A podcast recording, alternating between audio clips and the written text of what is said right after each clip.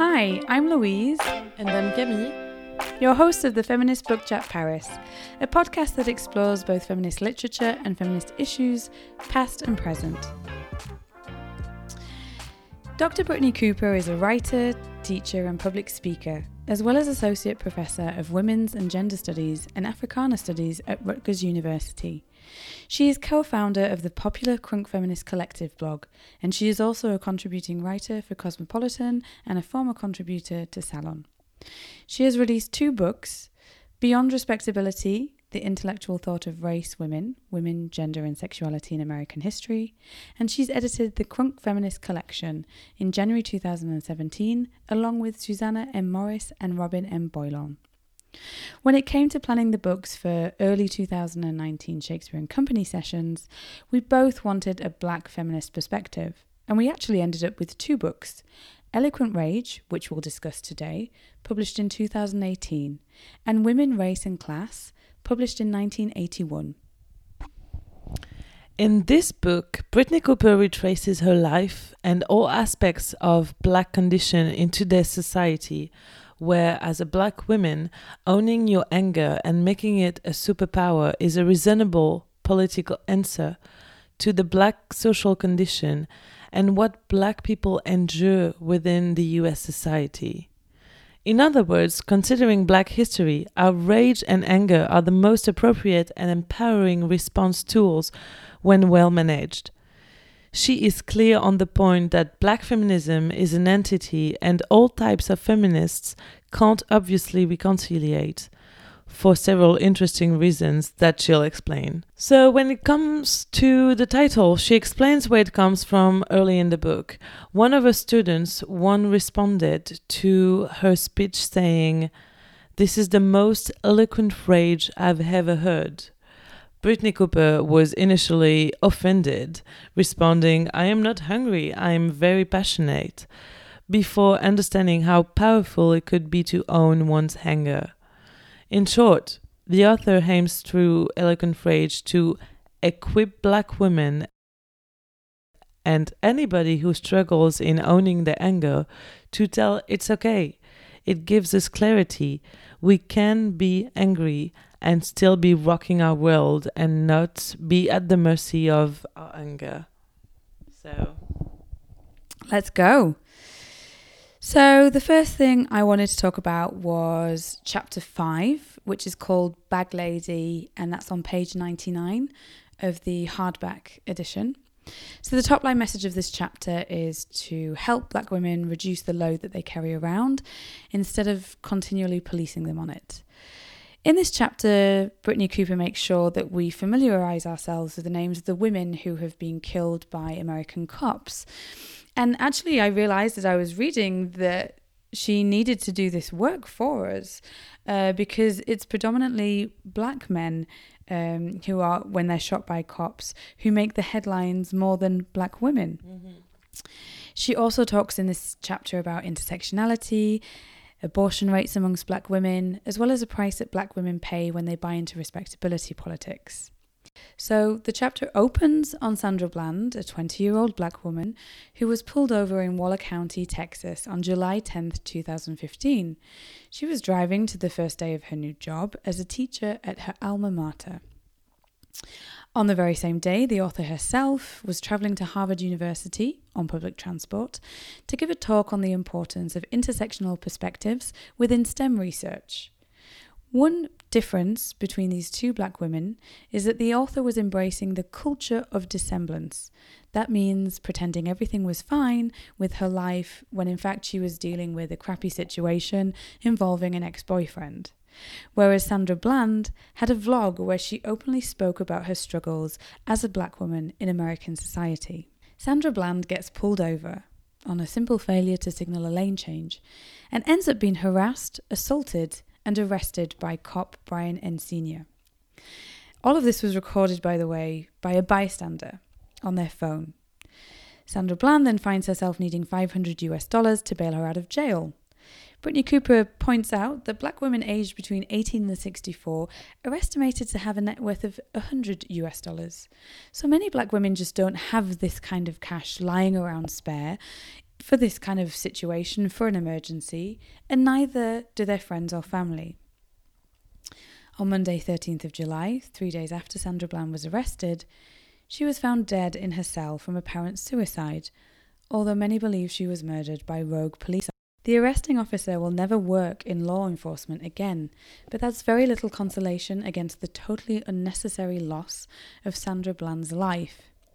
Within this chapter, Brittney Cooper also talks about Miriam Carey and Corinne Gaines, two other victims of racism. And actually this story kind of like, it's it's not the same story, but it makes me think of Marsha Johnson, the American gay liberation activist and, you know, self-identified queer drag queen in the seventies in the U S, who was found dead. Um, they said it was suicide, but obviously it was the cops. And so it makes me think a lot of all these stories about Black people found dead mm. um, and supposed suicidal mm. when obviously they weren't, and they were like full of life. And yeah, Marsha P. Johnson, another um, person who's had a very interesting life, was a great activist and is worth looking into more if you're not already aware of who oh, she yeah. is. And actually there's a beautiful Netflix documentary if you don't know what to do of your Sunday morning, for example. Um, so something else in this chapter that's addressed is the is metaphoric journeys. So Brittney Cooper makes a really interesting comparison between writers who contemplate the roads that they may or may not travel uh, in a metaphorical sense, with the very real danger of travelling for people of colour. Mm-hmm. So, for example, Sandra Bland, who we've just talked about. But if we go back a little further to Ida B. Wells, the African-American investigative journalist, educator, and an early leader in the civil rights movement. Back in eighteen eighty-three, Ida B. Wells was forcibly removed from the section of a train in Memphis, Tennessee, purely because of the colour of her skin. And she got off the train instead of sitting in the segregated coloured car.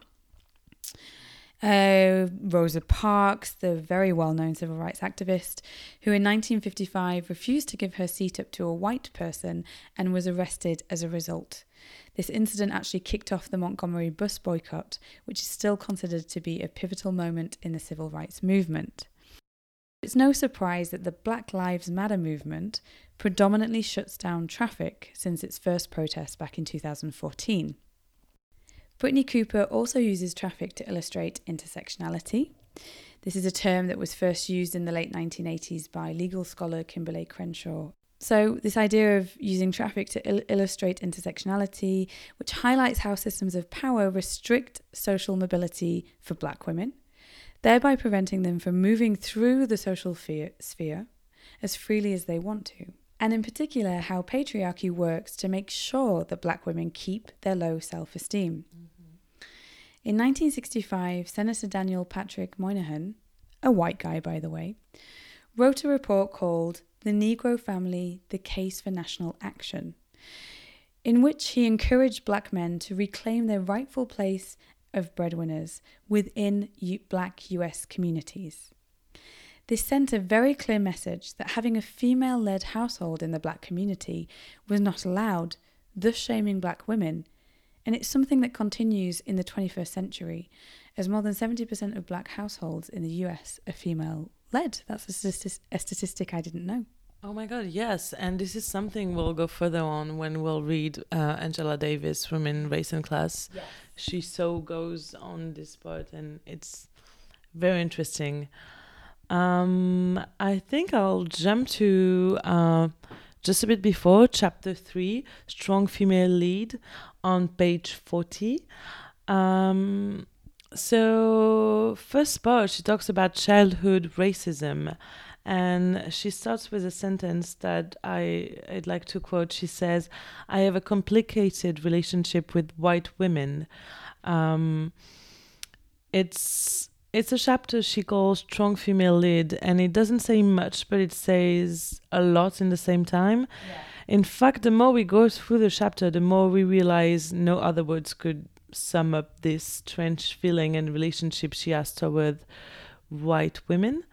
So as she grows up from a child to a teenager, she has, like we all did, some strong female leaders that inspired her in some ways and shaped her beliefs.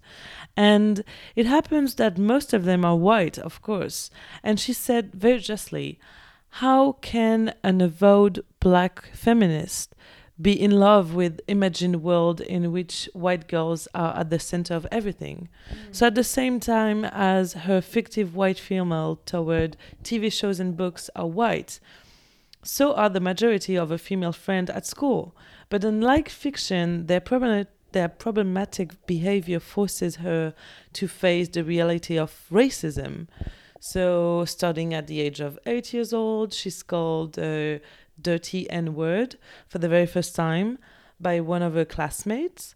And this expression of racism sadly feels like a rite of passage mm. in many black people's life.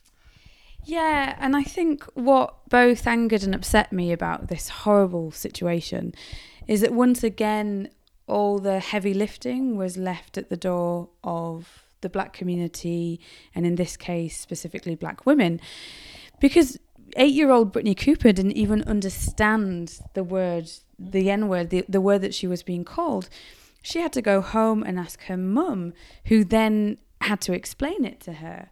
And, you know, the little girl who called her this name at school most likely didn't understand the full significance of the word, but she had heard it somewhere and she repeated it. And I feel like this is something that uh, people of colour have to just deal with, like you said, a rite of passage. It's just something that they have to put up with when it's it's ignorance, literally. Mm-hmm. Um, and, you know, this is a price that young Brittney Cooper had to pay because she was bright, she was uh, academically gifted, she showed potential. Like, to be in that white space, this is the crap that she had to put up with. Mm-hmm. Definitely. So in this chapter, the examples are multiple, and still Brittney Cooper tolerates them as friends yeah. because at that point she wasn't fully aware of how much these acts reflected the behavior of adults and society in general.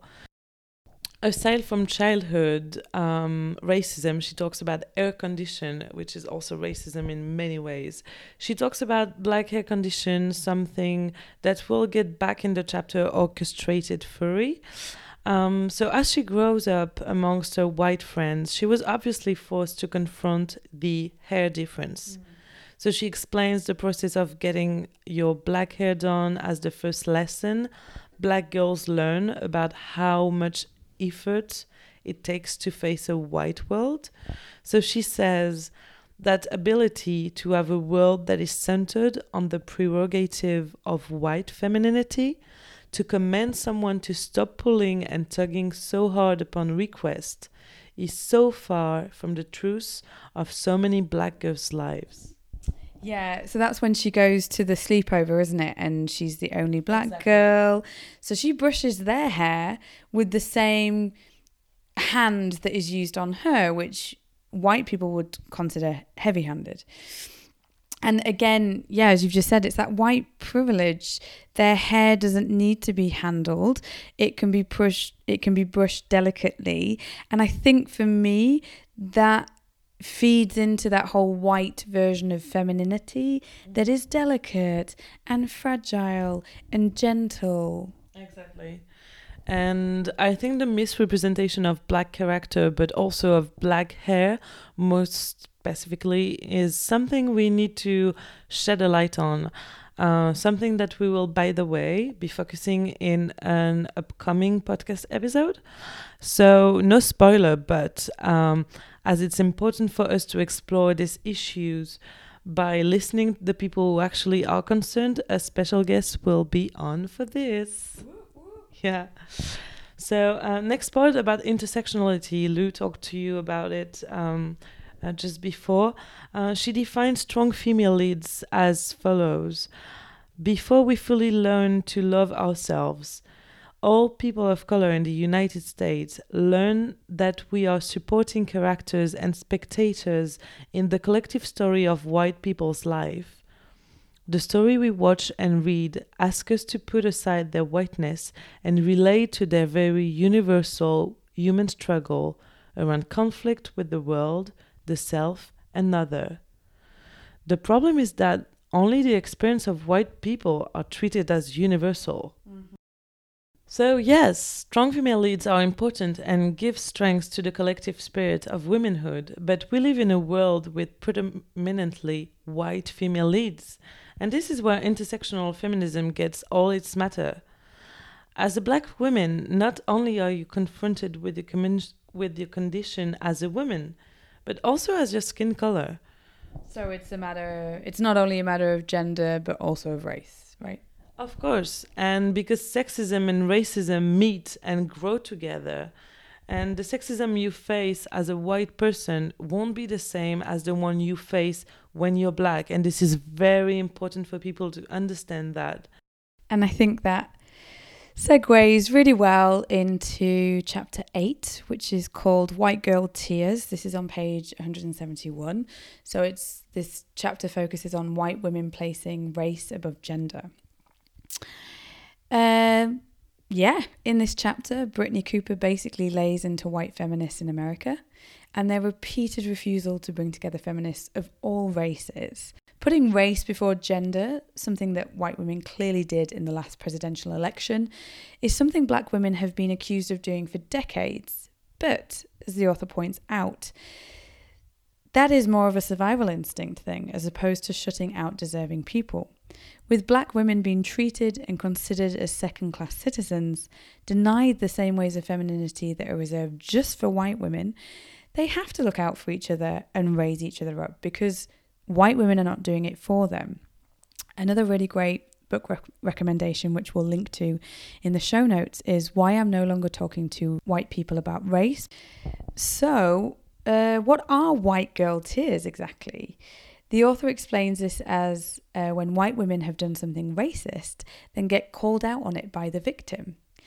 The knee-jerk reaction is often to cry. And, you know, there's something about white female vulnerability that gets men, no matter their race, running to protect them.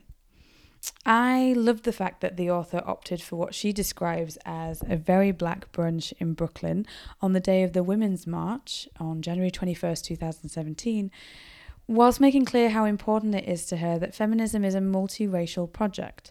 She wants a unified front of women, but she was also really annoyed by the idea of marching with predominantly white women in pink pussy hats who didn't have the first clue of intersectionality. Uh, Brittney Cooper spells out the role that white women have played in state violence, particularly towards black men, which reached new heights after the Civil War. So that's the period between eighteen sixty-one and eighteen sixty-five in the U S. There's a very murky history of white women accusing black men of rape or allowing their white husbands, partners to cry rape on their behalf, when, in fact, there were often cases when white women were having consensual sex with black men. Mm-hmm. So the threat of rape from a white woman became a very deadly threat for both black men and black communities that had to suffer the very violent consequences of these accusations. As the author says, disregard for the bodily autonomy of black women grew in direct proportion to the social valuation of white femininity. Though this had also been true during slavery, after the Civil War, white men used white femininity as an excuse to terrorize newly freed black men and women through lynching and rape. If we fast forward and you think of the present day state of feminism in the States and in the U K, and I think maybe a little bit over here in France as well, there's been a clear rejection of that sexual chastity, mm-hmm. uh, the purity, the monogamy expected of women from men. But the white feminist leap towards solidarity is somehow never made. The author points out that both black women and white women's sexual agency is always tied up in white male domination. Although, to be clear, the level of violence and terror exists for both black and white women. It is not of equal scope. There's a clear pattern of the white patriarchy regulating white women's sexual desires, not only by controlling their bodies, but additionally by criminalizing black men and diminishing black women. I think for me, I think this must be particularly stomach churning for black women, because white women sure do have a terrible habit of appropriating black culture. I'm thinking first and foremost music, to further their own careers or profiles. I'm talking Taylor Swift's music video for Wildest Dreams. I'm thinking Katy Perry's Cornrows with front edges gelled down for her This Is How We Do music video. Miley Cyrus, Lily Allen, Iggy Azalea. All these women have imitated, then discarded the idioms of hip-hop music as soon as it has served its purpose. And this, for me, is the epitome of white privilege. Yeah. As the author says so well herself on page one hundred seventy-seven, white people don't share, they take over, they colonize, they claim shit as their own and then accuse others of being territorial and retrograde for pointing out these aggressive, aggressive borrowing practices that shape white culture. I'm going to wrap up this section pretty quickly, but she also goes on to talk about problematic black men, namely Bill Cosby, who was very much held up as the poster boy of black male success in the predominantly white world of comedy and sitcom. Would very much advise that you read that.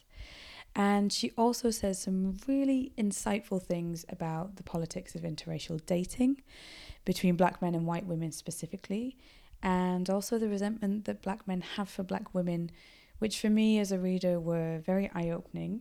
So you may want to check that out. It's more towards the end of the chapter. Over to you, Kimmy. Thanks. Um, well, I think the, the the last, next and last chapter we're gonna go over um, is chapter seven. It's called Orchestrated Fury. It's on page one forty-eight. So she explains how the way Michelle did her hair and dressed on her last official engagement as a first lady, passing on the role to Michelle to Melania Trump, said everything about her refusal, which I'll get to later. So black women have been educated to look proper and classy, and not paying attention to themselves explicitly means refusing the codes. Quoting Brittney Cooper, "Rage is a kind of refusal, to be made a fool of, to be silenced, to be shamed, or to stand for anybody's bullshit. This is a refusal of the lie that black women's anger in the face of routine, everyday injustice is not legitimate." Black women's rage is a way of looking this mischaracterization in the face and responding, "You got me all the way fucked up." So back to respectability politics. Um, Brittney Cooper says very justly, initially, respectability politics was a survival strategy in the face of the massive potential for violence. I think the authors she talks about at some point, Audre Lorde, just resumes very well the whole chapter, and I totally get why she'd quote her to entitle this chapter as Orchestrated mm-hmm. Fury. She says in her essay called The Use of Anger, Women Responding to Racism, "Women of color in America have grown up within a symphony of anger at being silenced and chosen." And I say symphony rather than cacophony because we have had to learn to orchestrate those furies so that they do not tear us apart. Yeah. How big is that? I mean... I really feel like a chess game, like where strategy and diplomacy and respect of the hierarchy rules the game. So I hadn't read Audre Lorde previously, but I went out and bought her essay collection after reading these lines, and I definitely trust Brittney Cooper on her author recommendation anyway. Um, so she explains at some point where um, a mother once answered back to the preacher saying no to what he was preaching. Yeah, this was the part where he he basically the preacher was basically shaming black mothers on how they were raising their children to not be good enough, to not be well treated enough, yeah. uh, like not well treated enough, sorry, but to be like well behaved enough, et cetera. And her mother was so badass. Like her mother, I love her mother. When you read about her throughout the whole book, she just sounds amazing. And yeah, her mother was able to stand up to this preacher and just say no and called him out on the words that he was quoting, I believe, from the Bible. Yeah, I think her mother definitely played a role on how Brittney Cooper got super amazing. Super amazing. Um, so this man, the preacher, is another perfect example of what mansplaining is, as he tells the mother what proper motherhood is and how black mothers should be. And as the author points out, the worst part is that men doing this really think they help. And I don't know if you guys read Men Explain Things to Me by Rebecca Solnit. It's a selection of essay that we read during an early book session. I think you should definitely yeah. buy this book. It's it's really interesting. Um, back on rage or respectability, I feel like the author tries to point that you have to pick your side of the game. So after explaining what rage means for her and what respectability politics are, the author is clear. Rage and respectability politics can't exist in the same space. Mm-hmm. She says quite justly, in my opinion, because respectability is a rage management project. Those invested in black respectability are often deeply uncomfortable in black rage. So respectability tells us that staying alive matters more than protecting one's dignity. Black rage says that living without dignity is no life at all. So to be clear, black living and black surviving matters. How powerful is Brittney Cooper? I She's mean, very powerful. I know, I'm sorry, but her She's capacity amazing, yeah. of using with such eloquence and measure is just mind-blowing. Yeah. So yes, she is mad, and yes, she is angry, and she declares it without shame or fear, but she also is very lucid on how she's also part of this system and respectability. Uh, just a bit like um, Maggie Nelson could say in The Argonauts, an episode you might have listened before, she's, she's true, like, we all struggle, we aren't perfect, even if we're lucid on it. Yeah. Um, on norms and on what surrounds us. So here Brittney Cooper's uh, in Eloquent Rage said, I would be responsible telling people to embrace rage when I daily put on a respectable outfit and drive in a solidly middle-class car to a solidly middle-class job. So I think it just gives the reader an opportunity to see clearer how heft up the system is. Yeah, I mean, she was really... She was really impressive. Again, again, kind of how we said with Maggie Nelson. Brittney Cooper has PhDs. She's done all the academic research, but the way that she puts it into a really coherent or easily comprehensible yeah. context, you know, like she's talking about Michelle Obama, Beyonce. Um, you know, she always weaves everything in. So, yeah, in daily life, pop culture, and she's doing a lot of, you know, what really impressed me about her in, in one of the chapters was she talks about doing the emotional work. Like, she is not taking her education and her position in society, in U S society, for granted. She's really doing the work, you know? She's paving the way for future black women, for yeah. me, and feminists. Um... So I think just to, you know, she ends on a really positive note, which is something that we personally appreciated. So she leaves us with, you know, a, a very necessary reminder to build things up and not just deconstruct and tear down. And I think her ending the book in this way, it perfectly sums up who she is. And it's a vibe that she puts across very much throughout the whole book. She advises us to challenge our rage, to build things, to build better tools with which we could smash the patriarchy, but they're tools with which we can realistically work. Um, it's really sweet. She, she talks about how she struggled with her religion and feminism yeah. uh, in one of the chapters. And so she... It's very cute. She leaves us with a sort of benediction, and she describes how she fulfills each of the sections. Um, so, yeah, she ends in such a good way. And basically, you got this, we got this, we got to stay together and stick together on this. Exactly.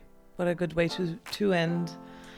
Uh, okay, so links for books, articles, authors that we've referenced in this episode. As usual, you'll be able to find them in the show notes.